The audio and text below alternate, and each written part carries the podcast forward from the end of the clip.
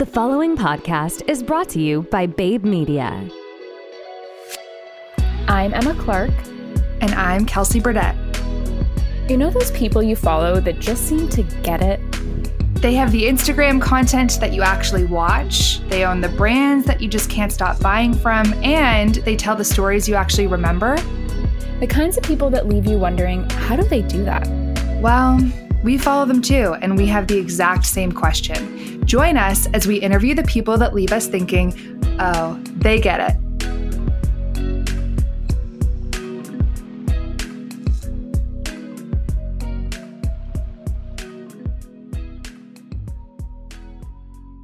So, all of these episodes in the mini series are good.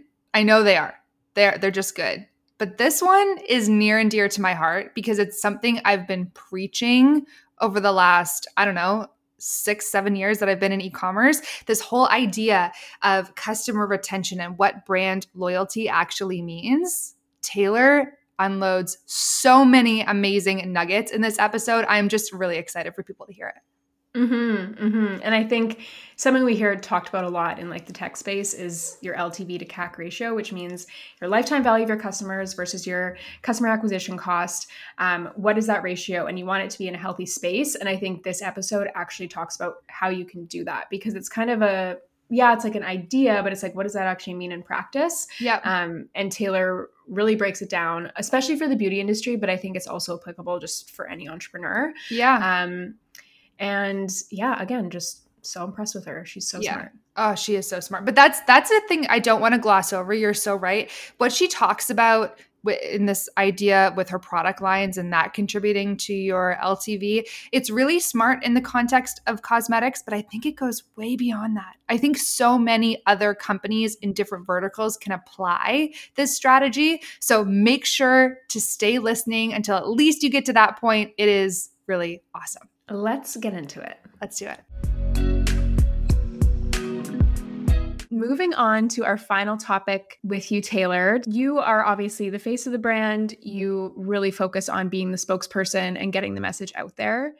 I would love to talk with you a bit about positioning. And so maybe we start from the beginning. What are the main tactics that really help to build strong brand positioning, in your opinion? I found that in the beginning, when we launched Nudestix, a lot of our marketing campaigns were very grassroots. Firstly, we were very clear on our white space in the market and our differentiation. I think that's really, really important. We Yeah. call it our raison d'etre, which is why do you exist?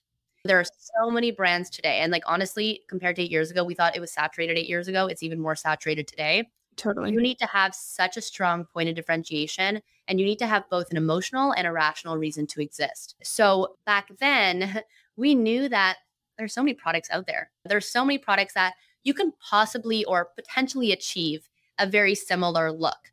But what was really different about Nudestix was firstly our emotional storytelling, our founder story. That will set you apart because at the end of the day, we knew anybody can replicate anything at the end of the day, right? Like we are very confident in how luxurious and how amazing our products are. And my mom's a chemical engineer and develops beautiful, beautiful formulas. But what will really differentiate us is our story, you know, the founders going into market, interacting with our customers. I would literally, back in the day, and I think Snapchat's coming back, but like I would create a tutorial on Snapchat every single day for our community.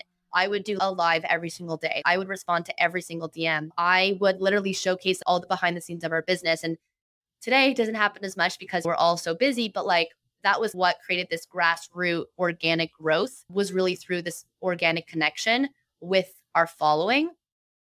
And then I would say another huge aspect of differentiation for us was product, product, product.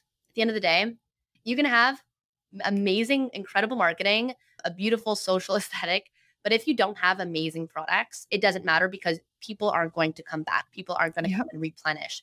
So one strategy could be I don't even care if people come back, back and replenish. I just want to sell a ton of product and continue to reach new customers. Or another strategy can be I'm going to maybe I maybe I won't reach, you know, as many customers as quickly because you'll get there, but I want to create a really loyal fan base and have customers Yeah. continuously come back. So our primary strategy, and my mom is so good at this, is developing beautiful innovation. when it comes to product. And I think that's where you're seeing a huge differentiator now because there's so much competition. I mean, I can talk about the competition of cream blushes all day, but like every single brand's launching a cream blush, a cream uh, stick, multitasking stick. Yep. Brands that were like five years ago, powder, powder, powder, more is more artistry, color. Now everyone's like less is more, cream sticks, whatever. And people will always come back to Nudestix because of the formula and how beautiful the products sit on the skin. So I think if you are going to invest in anything, invest in your product, whether that's a service, whether that's an actual consumer good, Yeah. because that's why people will come back to you.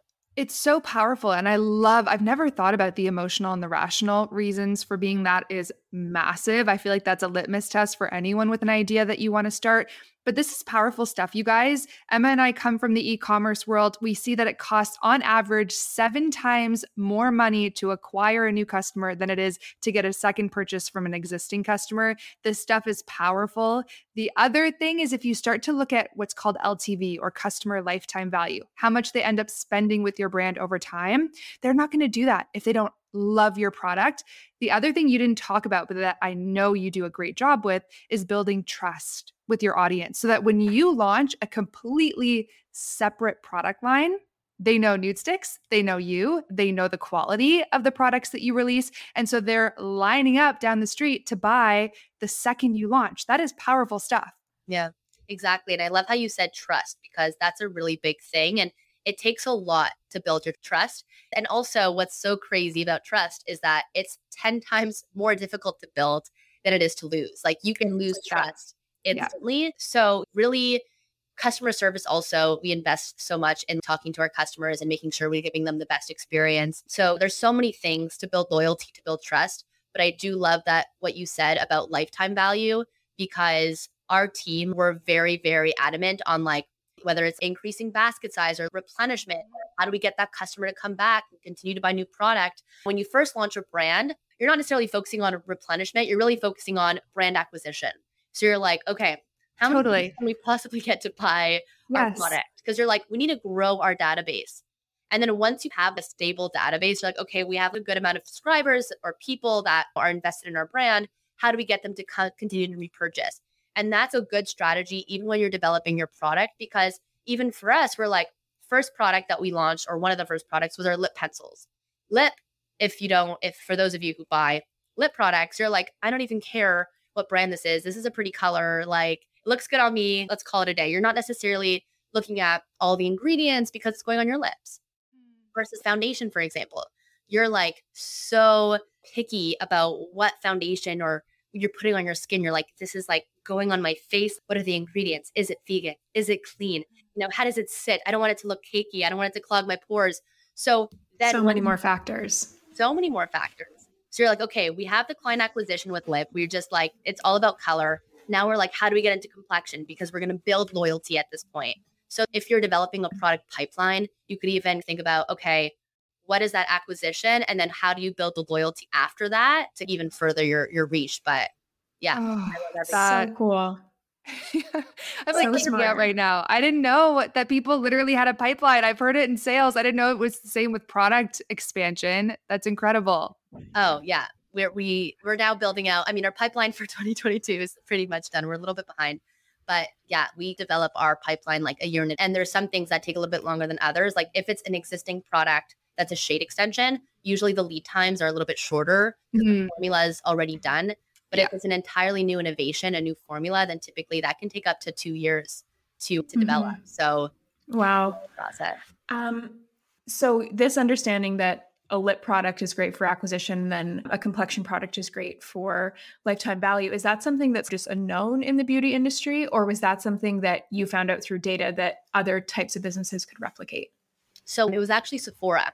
And I remember this might have been like, when did we launch our foundation? I think maybe two and a half years ago, almost three years ago now. First ever foundation. I remember this was maybe in 2016. Sephora said, okay, you guys are doing really well. You know, 30 over 30% of your business is coming from your lip category. But those are all new clients, right? And our lip pencils are about $24 USD. So it's also a pretty small average order value. So how do we increase your average basket, your average order, And also, how do we get people coming back? Because, yeah, you know, people will come back for a lip pencil, but like, are they really as picky? Because if they see another brand launch the exact same color, are they going to be like, oh, like I need this one? Maybe not. So that's when Sephora actually came to us and they said, okay, now that you've built this customer base, you need to develop a loyalty strategy. And that starts with complexion because they have historical data. And at Sephora, over, I want to say over 30% of their business at retail comes from complexion. So that can that consists of foundation, concealer, primers, even like blush, bronzer. That's that all wow categories are kind of within your complexion category. So we started with foundation and we also went into nudies, which are blush, bronze, glow, which kind of also are loyalty. But the difference, I don't know, I don't know if you guys find this interesting, but blush, for example, like our nudies, these can last you up to a year. If anyone has them, like literally this entire stick, maybe if you use it every single day, it'll last you like six months, but you'll have this at home for a very long time. Versus foundation, you'll finish one of these in like, you know, maybe four months mm-hmm. so the replenishment is a lot faster with foundation, which is why you'll see a lot of brands continue to build out their foundation or even their complexion categories. Like think about Fenty or think about Rare Beauty that are like, we launched 10 variations of foundation. Think Huda. They're like, we launched full cover, yeah. we're going to launch a skin tint, and then we're going to launch, I don't know, 10 other types of foundation. We think our formula is amazing. So we're really just going to re inspire that. But yeah, it's definitely a huge loyalty. Oh my gosh. Well, okay, so the product itself probably takes care of most of customer loyalty, but what are the other components that you guys are doing behind the scenes to help people come back and buy again and again? Yeah. So, I mean, I mean, first of all, our ecom team is constantly working on just different, you know, whether it's a gift with purchase or a promotion. Oh, like, I like that. We have our consistent EDMs, our SMS, like just traditional ways of continuing to bring our customer back. And, and we also have replenishment emails where we'll kind of time it where we know oh, three to four months. Yeah. We actually just had a conversation about this this morning to automate it. But like if it's been three to four months since they've purchased a, con- a concealer or a foundation, let's send them an email to replenish because that's the time of year. And then obviously building loyalty through traditional social. So like making sure that as founders, we're always speaking to our community and we're creating unique experience experiences for them, both offline and online. Like we most um, recently had our, yeah. So that was like a great way to kind of build loyalty, build community as well. We also have affiliate programs to build loyalty. We also have our referral program, we have our rewards program. Oh my gosh. Wow. Like all these things. So, just different ways to get people to continuously come to our site as well, versus as much as we don't want to take away market share from our retailers, at the end of the day, Nudestix. Let's be honest. Let's be honest here when it comes to margins, but also when it comes to controlling customer experience, it doesn't get exactly. better than that. Exactly. Yeah. Yeah. Oh, you're talking to two ecom girls. We get I it. it. and I have to say, like, I, as of, we launched our site only four years ago. We never had a new wow. ecom. Yeah. Um, and now that we have a full ecom team, I'm learning so much. And it is such a different world, but like, it's so it's so fun. And there's so many different ways to speak to your customer and so many different levers to pull. We just even we're relaunching our new website going into November. So like it's just it's just a really cool way. And also, again, we talk about just efficiency, doing things digitally and virtually and through ecom. It just, you know, doing things smarter but also maybe not working as hard. I remember back in the day, it was about hitting the ground running, going into store, meeting with customers like, oh my god like, how can we do that digitally and the fact that we can and still get same results if not better oh I'm wow like, let's do it oh we love mm-hmm. it yes Absolutely. Okay, well, we are over time. So, as we wind down, first off, Taylor, plug yourself. You can follow me on uh, Instagram, just at Taylor underscore Frankel. And then obviously, you can follow Nudestix at Nudestix. We also have Nudestix Skin, which is our new skincare line. We have our own little page for that.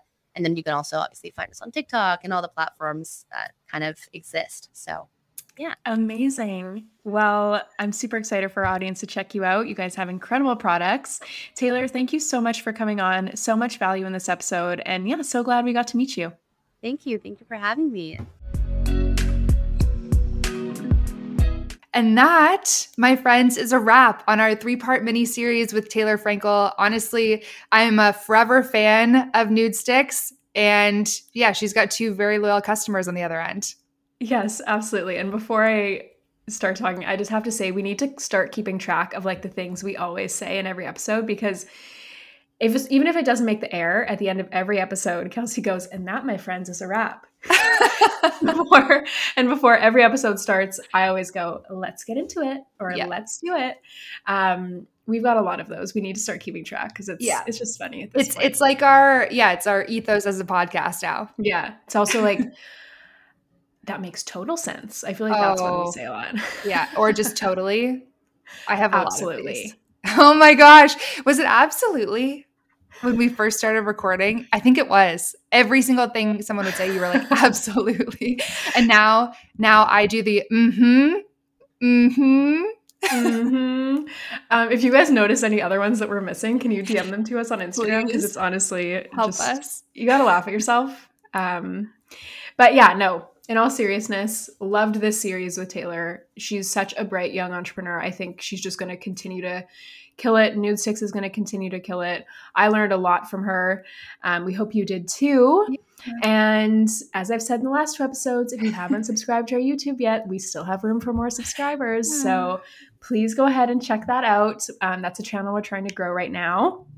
And until next week, have a beautiful week. Thank you so much for listening. Thank you so, so, so much. And we'll talk to you soon. Talk to you soon.